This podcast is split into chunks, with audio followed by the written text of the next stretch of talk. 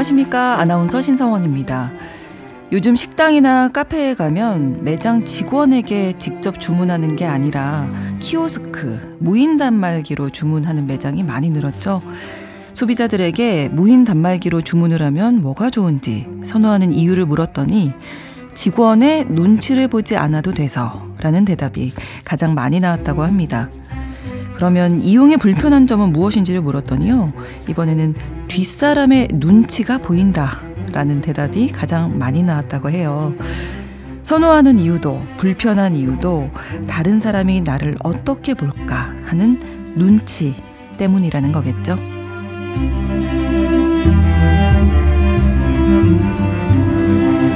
살다 보면 다른 사람들의 시선을 의식할 때가 참 많죠. 반대로 내가 다른 사람들에게 눈치를 주는 상황도 많을 거고요. 사람의 마음을 들여다보고 길을 찾는 뉴스브런치 부설 심리연구소 오늘 유부심에서 다룰 심리는 바로 눈치입니다. 2023년 4월 9일 일요일 유부심의 문을 열겠습니다.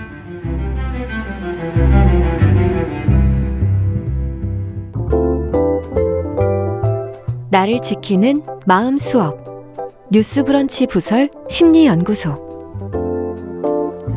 살면서 부딪히는 다양한 상황, 그 안에 얽힌 마음의 문제들을 영화와 책을 통해서 살펴보고 심리학적으로 풀어보는 시간입니다. 일요일에 뉴스브런치 부설 심리연구소 문을 열었습니다. 오늘도 이 세 분과 함께 할 텐데요. 먼저 책으로 마음을 읽어주는 남정미 서평가님, 안녕하세요. 안녕하세요. 반갑습니다. 남정미입니다. 네. 그리고 영화 속 인물의 심리를 들려주시는 김준현 작가님, 어서오세요. 네, 안녕하세요. 네. 심리 전문가이신 서울 디지털대 예, 상담 심리학부 이지영 교수님 오셨어요. 안녕하세요. 네, 안녕하세요. 눈치가 좀 있으신 편이십니까? 세 분은 뭐 눈치가 좀 부족하신지. 눈치 보시느라 말씀 못하시는군요. 이지영 교수님, 뭐, 네, 제일 먼저 좀 질문 드리고 싶네요. 제 생각에는 네. 제가 네. 눈치는 있지만 네. 눈치를 잘 보지는 않는 편이라고 생각을 음. 해요. 아, 네, 네. 그런데 주변에서 종종 눈치 없다 이런 얘기를 특히 가족들에게서 아. 네, 듣곤 합니다. 그래서 네. 뭐 진실은 뭐 모르는 거죠. 누가 음. 알겠습니까? 그때 그때 다르겠죠, 뭐. 네. 네. 남정민 씨는 저는 눈치 조금 빠른 편인데요. 사실 아, 맞아요, 맞아요. 눈치 빨라요. 음. 알아요. 사태질하면서 신성원 선배님 눈치가 좀 있죠. 네, 있는데 네. 사실 이게 그 왜 어른이 되면 네. 해야 할 말과 하지 말아야 음. 할 말을 잘 구별하고 음. 눈치 있게 또 빠져줘야 될땐 된다 이런 아, 얘기 그럼요. 많이 하잖아요. 네, 네, 네. 그거 좀 많이 시전하고 있는 편이에요. 아, 그러시군요. 네. 김유현 작가님. 저는 눈치 예전에 좀 빠른 편이었는데 네. 빠르다 보니까 약간 불안이 높아지는 게 있는 것 같더라고요. 아. 저는 그러니까 상황 파악이 좀 빠르니까 네. 남들보다 먼저 그 상황을 좀 캐치하고 먼저 불안한 거예요. 아. 그래가지고 아 눈치 좀 둔하게 살아야 되겠다 이런 생각도 오. 하고 그랬어요. 저도 네. 약간 이쪽 편인데 이렇게 네. 작가님처럼 좀 오. 빨리 먼저 생각을 하고 미리 걱정하는. 어, 저도요. 편? 네. 근데 네. 그게 스스로를 너무 볶잖아요. 맞아요. 그래가지고 좀 줄이려고. 그래서 밖에서 이렇게 진행을 하고 있다 보면 우리 PD님 작가님이 무슨 말씀 나누시나. 이거 엄청나게 신경 쓰이고 내가 지금 이 멘트 재밌게 한 거 맞나? 맞아 제 아나운서들의 숙명. 밖에서 박수 네. 쳐주거나 그런 같이 어, 그럼 막 어, 너무 좋고. 네. 맞아요. 칭찬받는 것 같고. 맞아요. 지금 여기에 있는 유일하게 가까운 거리에서 볼 수 있는 어떻게 네. 보면 나에게 피드백을 주는 분들에게 굉장히 좀 눈치 보게 되는 것 같아요. 아무래도. 음. 그건 좀 좋은 쪽의 눈치가 아닌가 뭐 이런 생각이 들고 근데 이유 없이 계속 눈치 보는 분들 계시잖아요 네. 맞아요. 네. 맞아요. 일단 다른 진짜. 사람들의 시선을 네. 의식하는 거라고 생각이 되는데 음. 눈치 뭐 여러 가지 의미가 있겠지만 정의를 좀 내려주시죠 교수님. 네. 어, 쉽게 얘기해서 눈치는 다른 사람의 마음이나 상황의 분위기를 알아내는 것을 말하는데요. 음. 우리가 눈치를 얘기할 때 두 가지 요소로 구성이 된다고 생각하시면 돼요. 어, 네. 하나는 뭐냐면 파악하는 거. 파악하는 거. 네. 다른 사람의 마음이나 상황의 분위기를 파악하는 거죠. 음. 행동, 눈치 행동이라고 하는데 이 행동 요인은 그렇게 파악한 것을 바탕으로 막 맞게 적절히 행동을 하느냐. 아. 사실 우리가 파악하는 것과 내가 행동을 취하느냐는 다르잖아요. 네. 네. 그러면서 이제 우리가 눈치를 본다라는 얘기도 하고 눈치를 준다는 얘기도 해요. 음. 눈치를 본다는 거는 그래서 상황에 맞게 남의 마음을 알아내는 것을 말하는 거죠. 막 보는 거죠. 뭐지? 음. 저 사람 마음, 저 사람 그렇죠. 욕구가 뭐지? 네. 눈치를 주는 것은 그래서 내 마음을 알아차려라. 라고 하면서 우회적으로 돌려서 표현을 해서 상대방으로 하여금 유도를 하는 거죠. 내 마음 음. 알아서 내 욕구를 충족시키는 행동을 음. 해라. 그러니까 간접적으로 내 마음을 드러내는 거겠죠. 네. 그래서 눈치가 중요한 이유가 뭐냐면 의사소통인 거예요. 아. 우리가 직접적으로 말로 표현하지 않고서 눈치를 통해서 내 마음을 아. 전달하고 상대 마음을 읽는 거죠. 그러네요. 그죠. 아. 그래서 눈치가 있다라는 거는 이 의사소통을 잘 하는 거죠. 음. 네. 잘 알아차리고 적절히 행동할 때 우리가 아, 참 눈치 있네. 네, 네. 그런데 눈치가 없다는 거는 그걸 잘 알아차리지도 못하고 적절히 행동하지도 음. 못하는 거겠죠. 음. 그런데 또 눈치가 빠르다는 건 뭐냐면 이걸 굉장히 빨리 캐치해서 음. 분위기에 맞게 행동을 할 때 우리가 아우 눈치 정말 빠르다 남보다 한 발 앞서가는 거겠죠. 네. 근데 눈치 자체를 한번 잘 들여다보면 내 마음이 아니라 다른 사람의 마음을 음. 알아차리는 거거든요. 그렇죠. 다른 사람의 마음에 주의를 주는 거고 에너지를 주는 거고 다른 사람의 욕구에 민감하게 반응하는 음. 것이라서 네. 우리가 눈치에 대해서 여러 가지 의미로 이해해 볼 수 있을 것 같아요. 이거는 이제 음. 차차 얘기를 해보면 좋을 것 같아요. 네. 책과 영화로 더 깊이 있게 좀 들여다 보겠습니다. 먼저 두 분이 골라온 작품 살펴볼 텐데요. 김준현 작가님 어떤 영화 가지고 오셨습니까? 네. 저는 2004년 개봉한 로맨틱 코미디 영화 아는 여자 가지고 아, 왔습니다. 네네. 네. 장진 감독님이 메가폰을 잡았고 음. 정재영 이나영 씨가 남녀 주인공을 맡아서 열연을 했죠. 네. 아직도 아까 제목 나오니까 다들 어, 어. 이러셨잖아요. 아직도 이 영화를 굉장히 좋아하시는 음. 분들이 많고 네. 그 생각해보면 곰 씹으면 곰 씹을수록 굉장히 웃긴 영화예요. 네. 장진 감독님 특 유의 코미디도 잘 살아 있고요. 음. 영화 내용을 보면 굉장히 특이한 여자와 눈치가 아주 없는 남자가 음. 눈치코치 없이 살아가는 그런 음. 이야기라고 볼 수 있습니다. 네.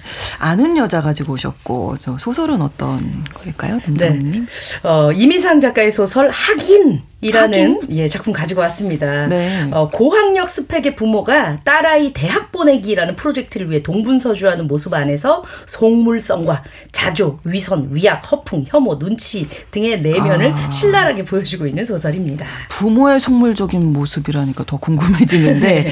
남서평가가 선택한 소설 먼저 살펴보겠습니다.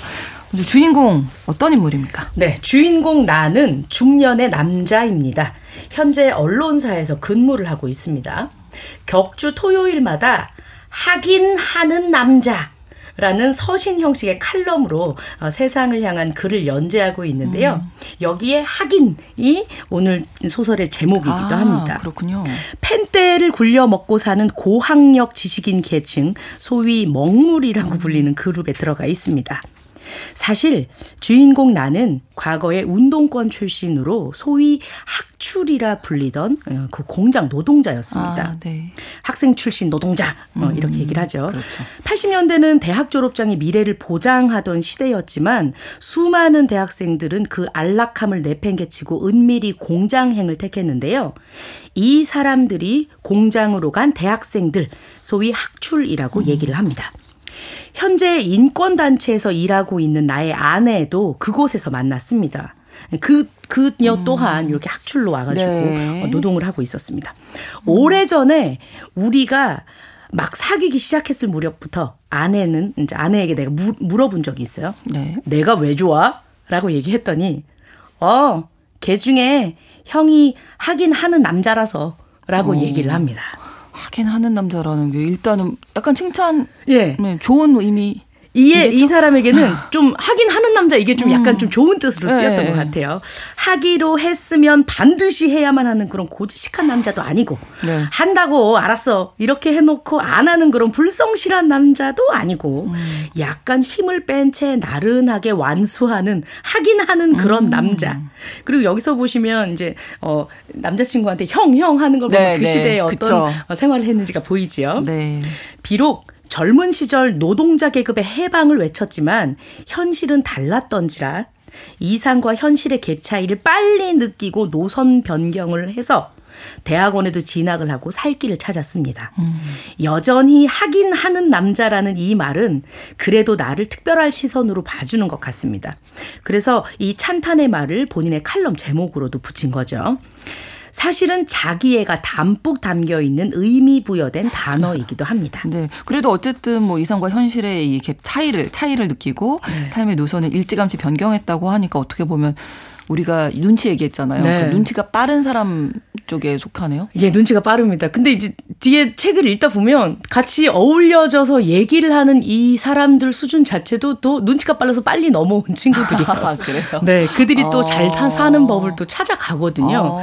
뭐 일종의 뭐랄까요, 아비투스라고 해야 되나요? 아. 그들만의 리그 같은 그런 느낌? 네. 네. 주인공 사연으로 좀 더 들어가 보겠습니다. 네네. 젊은 시기에 사회의 기득권들에게 격렬히 저항하면서 누구보다 강하게 들고 일어서서 싸웠던 그 안에서도 동지들은 하나둘 사랑을 찾고 결혼을 하고 아이를 갖기 시작합니다. 그렇게 레디컬한 그들도 눈치를 보게 되는 사람들이 있었으니 바로 자식들입니다. 네. 어쩔 수가 없어요. 네. 애들 앞에서는. 맞아요. 네. 이제 고민이 되기 시작을 네. 합니다. 네. 아유, 어떻게, 아, 우리 다들 비, 비슷한 시기에 임신을 했네. 얘들아, 우리 최악도 감당하는 그런 아비들이 되자. 어? 우리 애들은 백민투, 뭐 조민중, 이애국 뭐 이런 이름으로 짓지 말자. 어? 음. 자식이 보수 우익의 젊은 기수가 되건 뭐 서울역에서 기타 치며 포교 활동을 하는 종교인이 되건 내 구미에 맞게 조련해서 키우지는 말자. 자유롭게. 어? 알겠지? 주인공이 이렇게 다 같이 얘기를 하니까 네. 그렇습니다. 근데 딸아이가 생겼어요. 아, 예. 그래서 아내하고 고민을 하기 시작합니다. 네. 형, 우리 애기 이름 뭐라고 지을까? 음. 어, 글쎄. 나는 순 우리말 이름으로 지었으면 좋겠어. 오. 아니야, 난 반대야. 왕손 이름도 개똥이라고 지는 데는 다 이유가 있는 거야. 이름이 거하면 인생에, 어, 인생이 이름에 잡아먹혀서 안 돼. 안 돼. 형, 나는 순 우리말로 이름 지을 거야. 형, 김봄이 나래. 어때? 김봄이 나래. 오. 봄의 나래라는 발음이기도 하고요. 봄이 보람차고 미덥게 나래 자유롭고 창조적인 사람이라는 의미를 지닌 순 우리말 이름입니다. 왜 한창 순 우리말 음. 이름 많이 썼을 때가 있잖아요. 네네. 한이, 한이바람, 푸르메. 맞아요. 뭐 음식점 가면 안다미로 이런 네. 이름. 우리 커피 마실 때 보면 여기 이렇게 종이컵에 안다미로가 이렇게 담겨 있습니다. 네. 그릇에 넘치도록 많이라는 뜻을 나타내는 순 우리말이고요. 아. 또 온세미로 이런 카페 이름들도 있죠. 맞아요, 맞아요. 뭐 네. 쪼개지 않고 생김 그대로, 자연 음. 그대로를 뜻하는 우리말입니다. 한창 몇 년도에 뭐 어떤 이름이 많고 유행이고 미수가 이름은 다 돌아보고 네. 뭐 보림 보림이 이름은 또다 쳐다보는 것처럼요. 음. 이때쯤이 순 우리말 쓰는 이름을 많아 썼던 어, 그런 시즌이었습니다. 그래서 주인공 네 집 딸내미 이름은 봄이나래라고 지었습니다. 음. 다섯 글자죠. 김봄이나래. 네, 이쁜데요. 네. 큰 뜻이 들어가 있죠. 네. 근데 이제 남편이 이런 얘기를 해요. 아, 김봄이나래, 김봄이나래. 아, 웬만한 인생 살아서는 이름값 하기 힘든 이름이겠네. 아유, 주인공이 이렇게 읊조리는 걸로 봐서는 이게 아. 어떤 사건들의 복선이 될 것 같다는 생각도 듭니다. 내 의지와는 상관없이 부여받은 이름이잖아요. 네. 예, 그러니까 딸의 눈치를 보게 되고요. 음. 일단 내 마음대로 지었으니 어, 이 덮어쓰게 된 사람의 눈치를 볼 수밖에 없는 그런 상황이 전반부에 펼쳐집니다. 네. 여기 나온 대로 진짜 자식 앞에서는 어떤 부모도 눈치 안 보는 분은 안 계실 것 같은데 눈치를 이렇게 더 보게 되는 대상이 있잖아요. 네. 그런 사람의 어떤 심리 한번 네. 좀 살펴볼까요? 네. 우리가 눈치가 이제 의사소통의 도구가 되기 때문에 네. 그 욕구를 알아차리고 그 욕구를 충족시키기 위해서 반응하는 것이라고 볼 수가 있는 거거든요. 네. 그러면 한마디로 왜 눈치를 보느냐? 잘 보이고 싶어서. 음. 그럼 잘 보여서 어디다 쓰게 내 욕구를 충족시키려고. 아 결국은 네. 나를 위한 거군요. 눈치 그렇죠. 보는 게. 들어가 보면 그래요. 근데 음. 어 이제 또 나중에 또 얘기를 하겠지만 또 앞뒤가 바뀌는 경우가 많죠. 음. 남의 욕구 우선하다가 내 욕구는 딴데 두고. 그렇죠. 그래서 인간은 기본적으로 욕구의 동물이라서 욕구를 음. 충족시키면 살아가고 그 욕구가 잘 충족되면 욕구를 충족시키는 대상에게 좋은 감정을 느낄 거고 네네. 네. 좌절시키면 기분 나쁘죠. 불쾌한 그렇죠. 감정을 느끼죠. 그렇죠. 그러다 보니 그렇게 해서 좋은 관계를 형성해서 내 욕구를 충족시킬 가능성이 높겠죠. 그 관계 음. 안에서. 음. 그래서 관계에서 좋은 감정을 갖고 싶은 그런 상대가 있잖아요. 그러면 그 좋은 관계를 유지하고 싶 기 때문에 눈치를 더 보겠죠. 음. 예를 들면 자녀, 배우자, 네. 부모님, 뭐 등등등등. 음. 여러분은 누구의 눈치를 보는지 한번 생각해 보면 좋을 것 같아요. 음. 근데 눈치가 또 속해 있는 그 문화의 영향을 많이 받아요. 음. 그렇죠. 가장 네. 크게 이제 연구가 되는 건 개인주의 사회이냐 집단주의 사회이냐 음. 여기에 이제 중요한 영향을 받는 거죠. 예를 들어서 개인주의면 아, 남이 사 남의 욕구가 뭐든 내 욕구가 중요하지 뭐 그러든지 말든지. 근데 집단주의 문화이면 네. 집단이나 관계가 사회의 기본 단위가 되다 보니까 음. 내가 속해 있는 집단의 조화가 중요하게 생각이 되는 거죠. 네. 그래서 그 조화를 깨지 않기 위해서 조화를 유지하기 위해서 남을 보다 배려하고 음. 다른 사람의 기분을 상하지 않게 하는 게 중요해지기 때문에 직접적으로 표현하기보다는 간접적으로 돌려 애돌려 음. 표현을 하기도 하죠. 그러니 뭐가 필요하겠어요? 그 간접적인 표현의 의미를 알아내는 기술이 필요한 거죠. 음, 그렇죠. 집단주의 사회에서 그게 눈치입니다. 음. 다양한 단서들, 표정, 눈빛, 몸짓, 태도, 행동, 어조 이런 네. 것들을 통해서 네. 어, 이게 뭐지? 그 음. 의도, 마음을 읽고 그렇게 해서 처한 상황에서 어떠한 적절하게 행동하면 좋을지를 알아내는 기술이 되는 거죠. 음. 근데 기본적으로 한국이나 동양은 어, 집단주의 사회잖아요. 그렇죠. 그러다 보니 네. 눈치가 발달해 왔는데 여러분들도 아시다시피 이제 젊은 친구들은 집단주의보다는 개인주의가 더 그렇죠. 늘어나는 추세여서 좀 더 눈치 수준이 낮아지고 있는 음. 게뭐 음, 사회의 그런 변화 양상이죠. 그렇습니다. 자, 다시 소설 속으로 좀 들어가 볼까요? 네. 네. 소설엔 또 다른 등장 인물로 문이라는 사람이 나옵니다. 네. 그는 학원에서 세계사와 한국사를 가르치는 대표 강사 일을 하고 있는데요. 한때 젊음과 패기의 시절을 함께한 그에게도 딸이 생겼습니다. 음. 자신이 깨어있는 이 시대의 시민이었음을 기억하고 싶어서 그 또한 순우리말로 이름을 집니다. 네. 그래서 어, 그의 딸의 이름은 초롱이. 초롱이. 예, 맑고 영롱하게 빛난다라는 뜻을 가지고 있습니다. 음.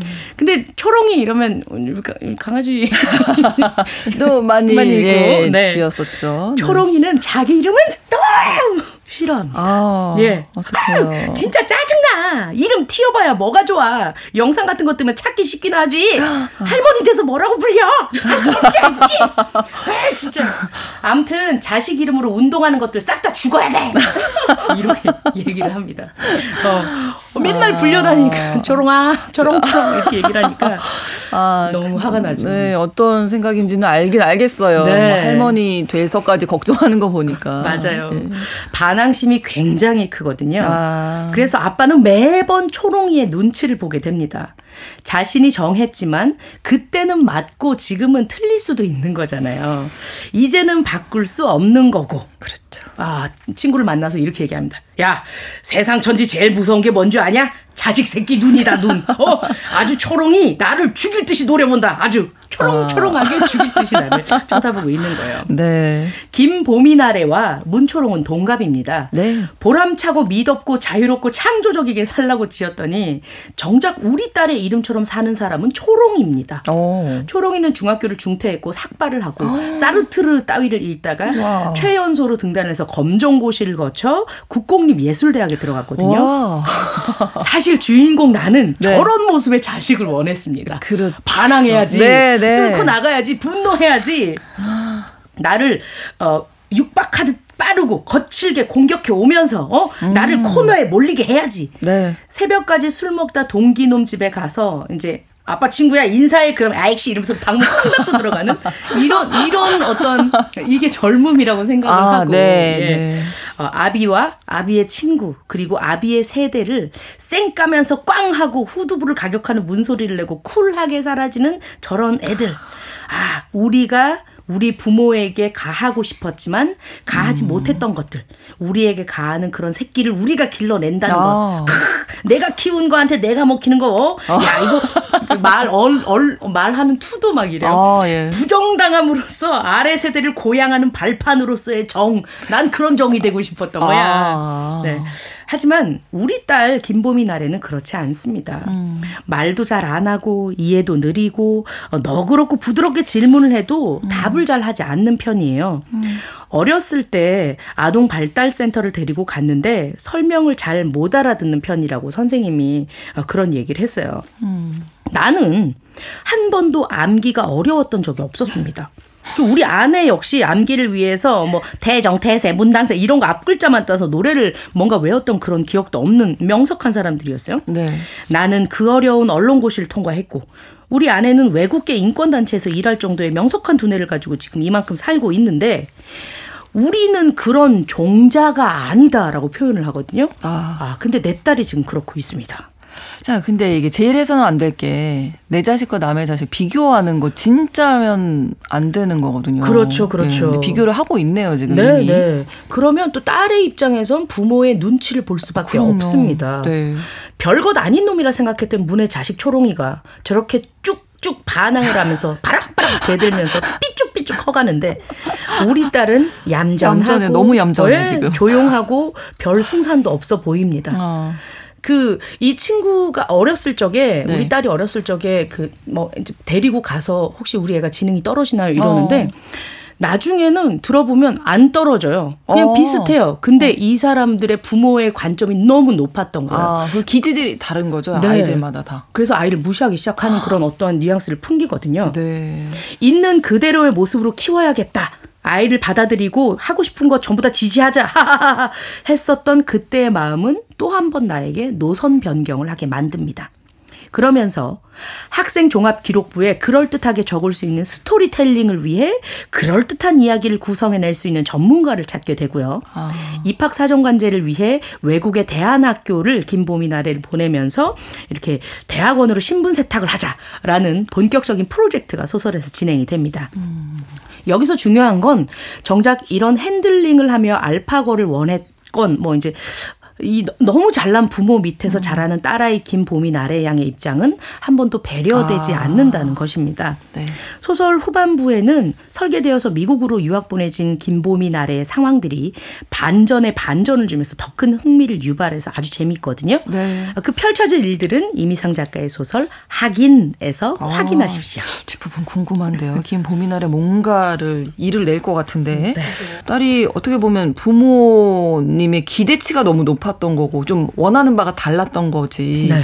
이게 부족한 건 아닐 것 같은데 어쨌든 뭐 가족이든 친구든 사회든 사람과 사람 사이에서 눈치를 좀 어느 정도 보면서 관계를 형성해 나가잖아요. 이 눈치가 대인 관계에 미치는 영향.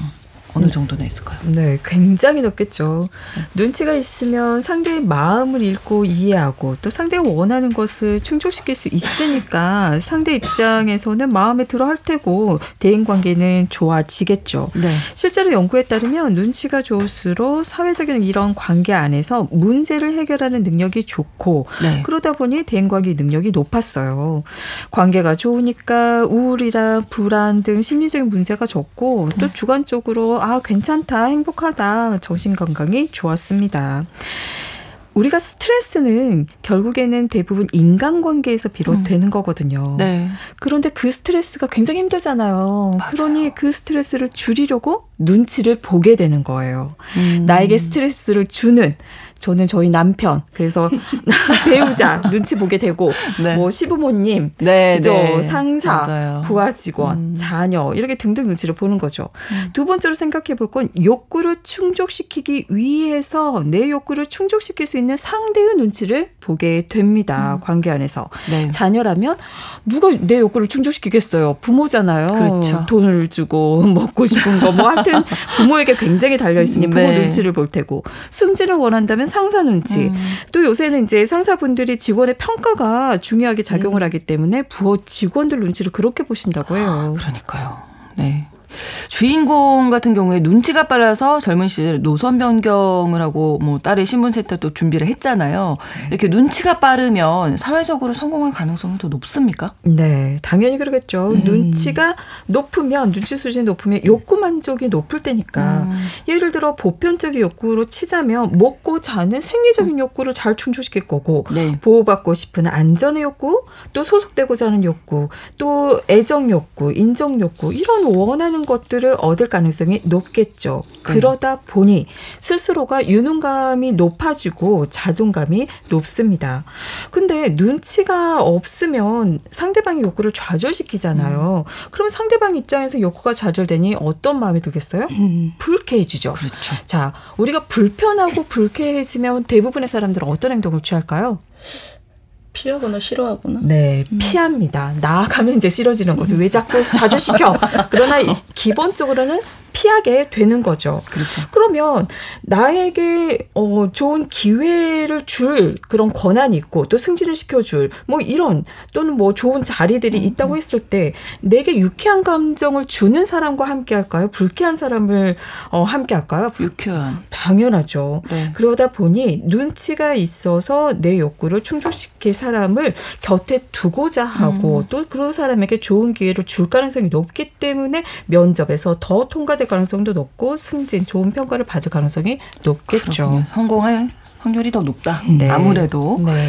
자, 소설을 소개해 주셨는데 남정미 서평가님께서 네. 더 마무리하고 싶은 말씀 혹시 있으시면 네. 네. 1980년대 운동권 문학을 계승하면서 전통적인 리얼리즘의 방법과 세계관을 드러낸 일군의 작품들을 이렇게 후일담 소설이라고 음. 합니다. 오늘 우리가 읽은 학인 같은 그런 소설이요. 네. 어, 1930년대 카프 해체 이후 사상 운동가의 전향을 다룬 작품들을 시작으로 1980년대 운동권 문학을 계승했고 1990년대 초 중반을 장식했습니다. 아, 후일담 소설이란 게 있구나라고 음. 아시면 좋을 것 같고요. 네. 오늘 읽은 작품처럼 그 어, 광주 항쟁 뒤에 노동 현장에서 일어나는 문제들을 당사자가 되어 해결하기 위해 공장으로 위장 취업한 이들을 학출이라고 부르고 언론에선 이것을 그 당시 불순 세력이라고 불렀습니다. 사유의 중심을 갖기 위해선 양쪽의 의견을 다 들어봐야 하잖아요. 네.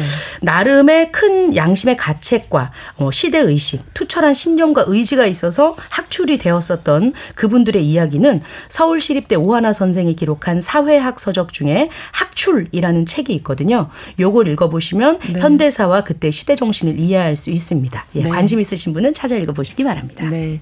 이미상 작가의 소설 학인 남정미 서평가의 소개로 만나봤고요. 노래 한 곡 듣고 다시 오겠습니다. 샘 스미스의 노래 I'm Not The Only One 전해드리죠. 마음의 근력을 키웁니다. 뉴스브런치 부설 심리연구소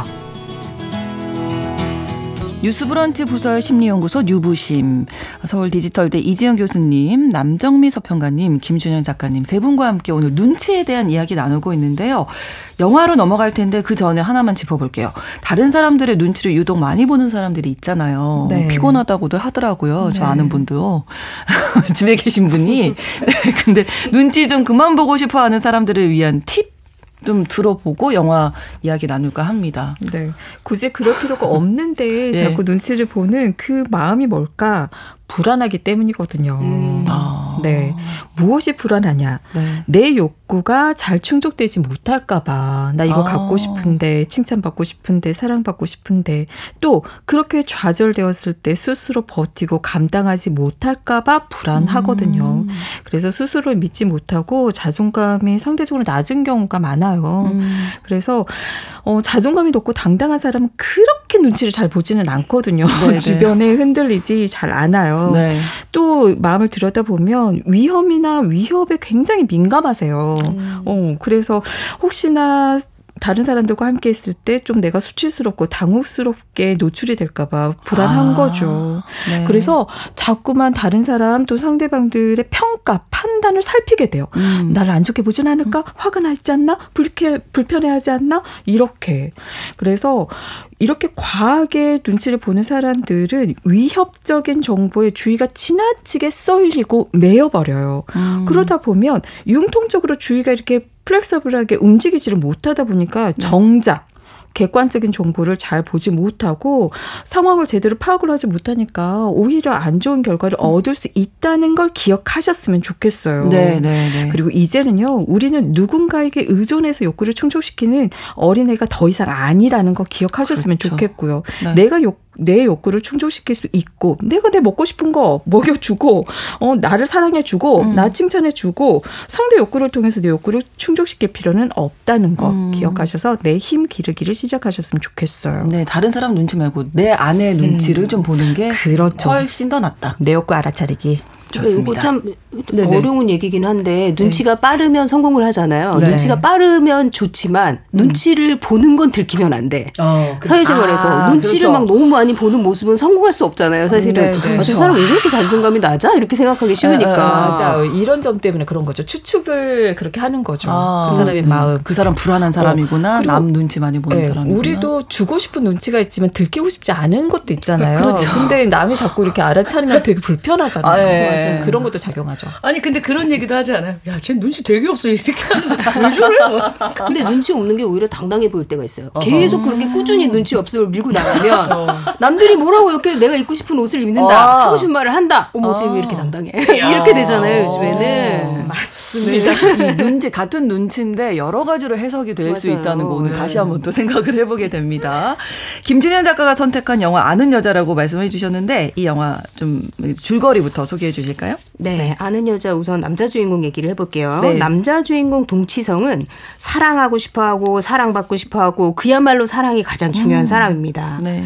그런데 말로는 자신에겐 첫사랑이 없고 내년이 없고 주사가 없다 이렇게 말을 해요. 네. 그리고 가장 없는 건 눈치입니다. 아이고 큰일 났네요. 네, 동치성은 한때 되게 잘 나가는 투수였어요. 아, 그래요? 그런데 지금은 프로야구 2군에 소속된 별 볼 일 없는 외야수입니다. 음. 그리고 애인에게도 눈치가 너무 없어서 헤어지기 직전까지도 알지 못하다가 갑작스럽게 이별을 통보받습니다. 네. 그리고 설상가상으로 그날 3개월 시한부 판정까지 받게 됩니다. 아이고.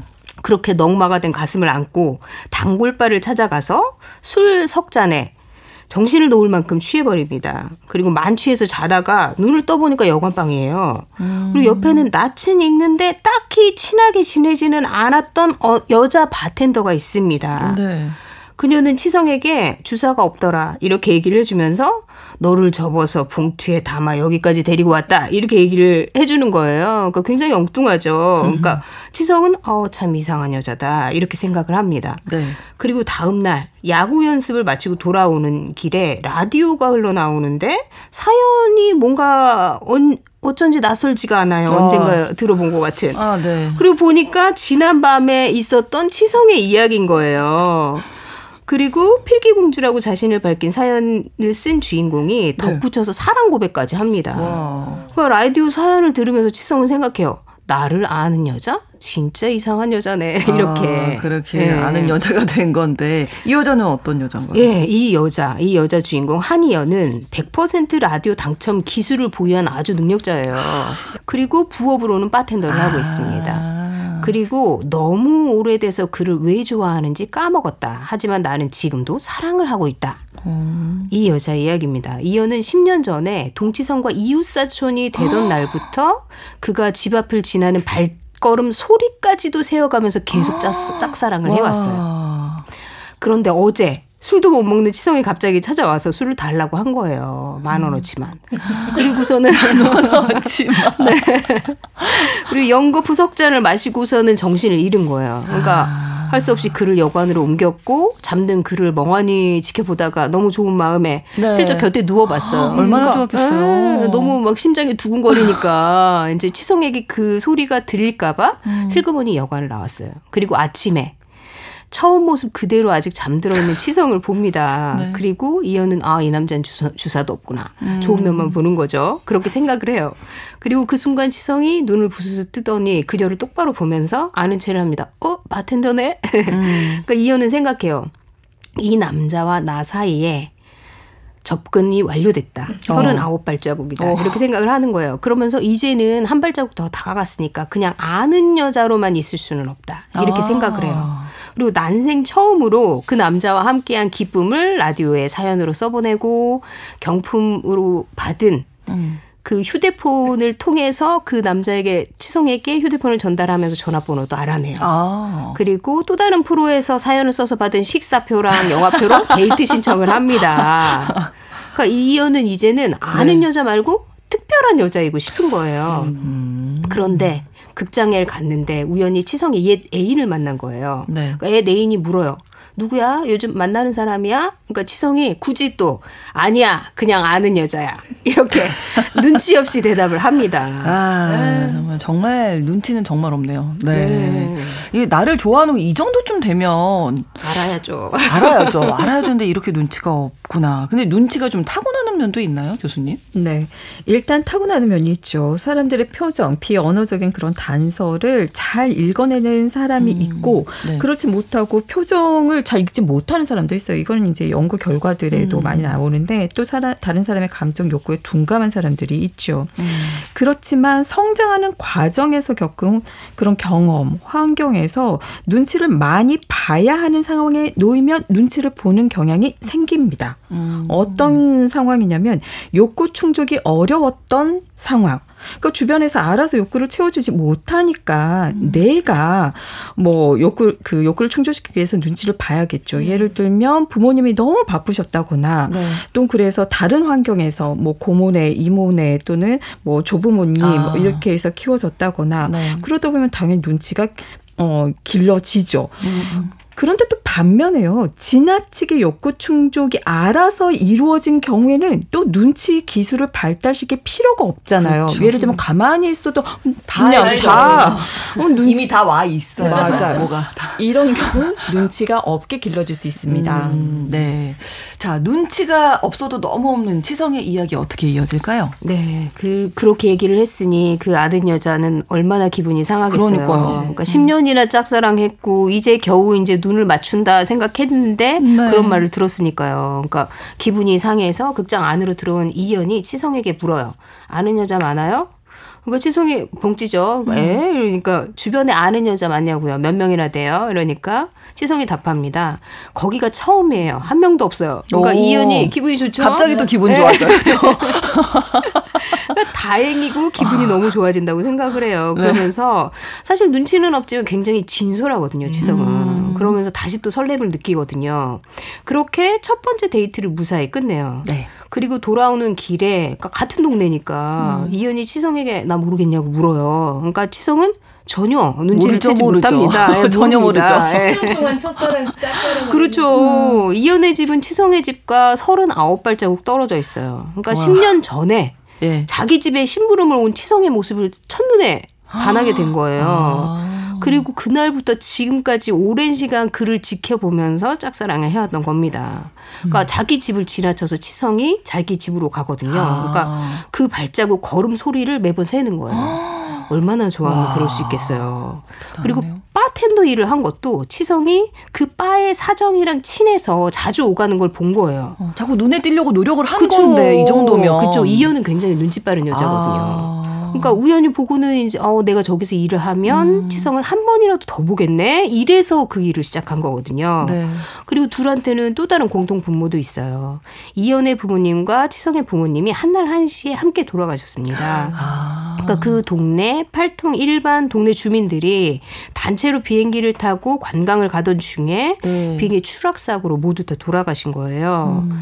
그러니까 사실 둘은 같은 슬픔을 공유하고 있 있고 또 공통점도 많아요. 그래서 서로에 대해서 더 알아가기 시작합니다. 그리고 오랫동안 치성만을 바라봐 왔으니까 이제는 이현은 수줍지만 과감히 내가 표현해야 되겠다 이런 생각으로 적극적으로 표현을 하거든요. 네. 그런데 치성은 눈치가 없잖아요. 네. 사랑을 원하지만 눈앞에 다가온 사랑을 못 봅니다. 네. 그래서 바보스럽게 굴기만 합니다. 네, 너무 어, 답답하네요, 진짜 이 동치성. 근데 이러다가 다 뭐 눈치 없는 거 좋은데 중요한 걸 놓치게 될 수 있잖아요. 그러니까 이런 사람들이 좀 눈치를 키울 수 있는 네. 그런 방법 같은 게 있을까요? 네. 마음이라고 하는 거는 생각, 행동, 감정으로 드러나는 거거든요. 일단 한번 뭐 이렇게 멍 때실 수 있을 때 다른 네. 사람들을 관찰해 보면 되게 도움이 음. 돼요. 음. 어떤 상황에서 다른 사람들이 보이는 행동, 감정, 행동을 관찰하다 보면 아, 네. 이 사람이 이런 마음에서 이렇게 말하고 이런 행동하고 이런 감정을 느끼는구나. 이런 것들 레파토리가 또 도움이 음. 되고 아. 그리고 두 번째로는 감정 일기를 써 보세요. 감정 일기. 네. 감정이라고 하는 것이 내 관심 욕구와 관련될 때 느껴지는 거기 때문에 네. 감정을 통해서 우리가 욕구를 알아차릴 수가 있는 거거든요. 그리고 또 욕구가 마음이고요. 음. 그래서 평소에 감정을 느꼈던 상황을 구체적으로 적어보고 그 상황에서 어떤 자극이나 단서에 내가 어떤 감정을 느꼈는지 음. 그리고 그때 어떤 생각을 해서 그렇게 느꼈는지 그리고 내 욕구, 내 원하는 게 무엇이었는지를 한번 적어보세요. 음. 또 그것과 관련해서 함께 있었던 또는 상대방의 감정 그리고 그 때때 그가 무엇을 원했을지 그리고 음. 어떤 자극에 대해서 어떻게 해석했을지 한번 추측해 보는 것 이런 음. 작업들이요 눈치를 기르는 가장 효과적인 방법입니다. 네. 그리고 한 가지 생각하실 것은 눈치가 없는 경우를 들여다보면 대부분 내 마음이 너무 가득해요. 아. 그리고 마음이 너무 급해요. 아, 내 네. 안에서 네. 어, 불편하면 어떡하지? 어떤 말을 어떻게 해야 되지? 근데요. 어, 틈이 없어요. 틈이. 네. 어. 상대방도 똑 똑같은 마음이에요. 음. 그러니 내가 꼭 그걸 책임질 필요는 없는 거죠. 음. 그래서 일단 한번 경청하면서 들어보고 분위기를 파악하면서 흘러가 봐요. 그리고 그 상황에서 내 마음에서 자연스럽게 뭐가 올라온다면 그걸 알아차리고 어, 불, 상대방이 불쾌할 정도가 아니다 싶으면 한번 반응을 해보세요. 어, 괜찮거든요. 그리고 내뱉고 아니다 싶으면 사과하면 되죠. 뭐. 그렇죠. 그렇죠, 사실. 네.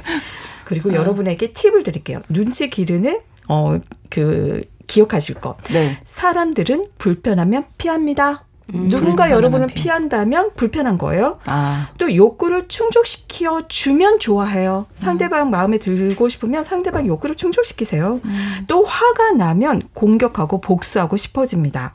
그래서 내게 누군가가 불쾌함을 느낀다면 나에게 공격적으로 반응할 가능성이 높아요.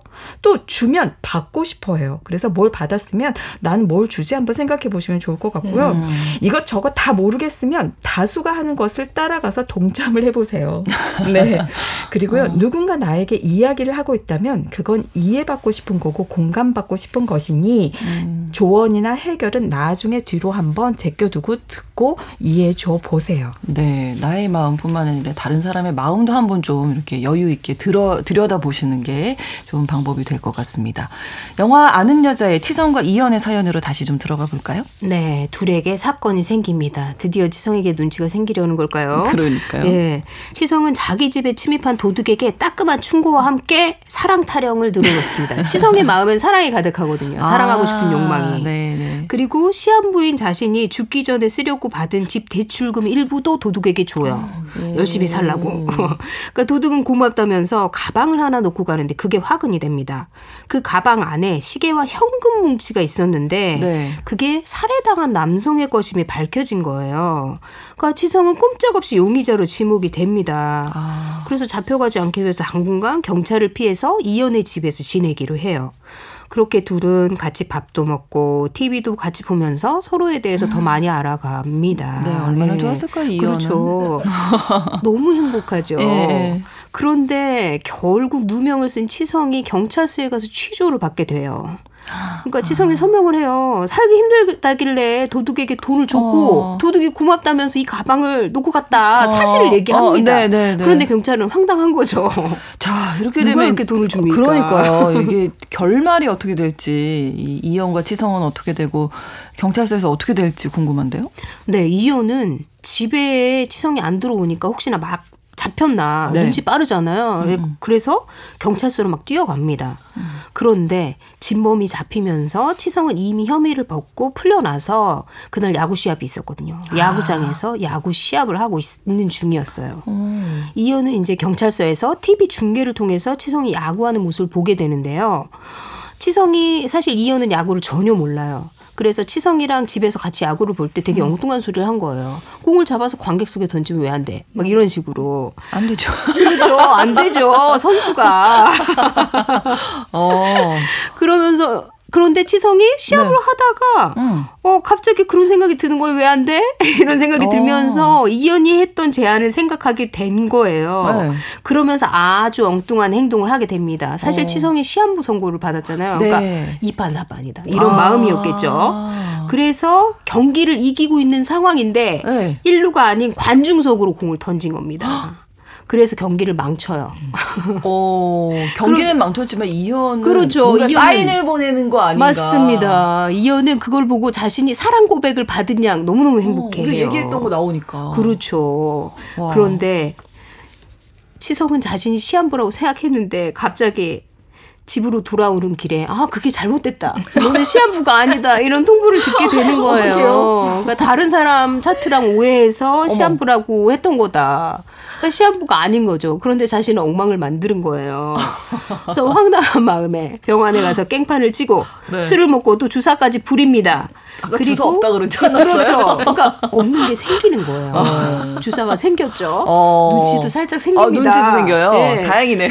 그리고 그나마. 이내 이연에 대한 내 감정이 살아나구나 아. 이걸 깨닫게 되면서 그녀에게 뛰어갑니다. 네, 늦게라도 자신의 감정을 좀 깨닫고 눈치도 생겨서 다행이에요. 정말 정말 다행이네요.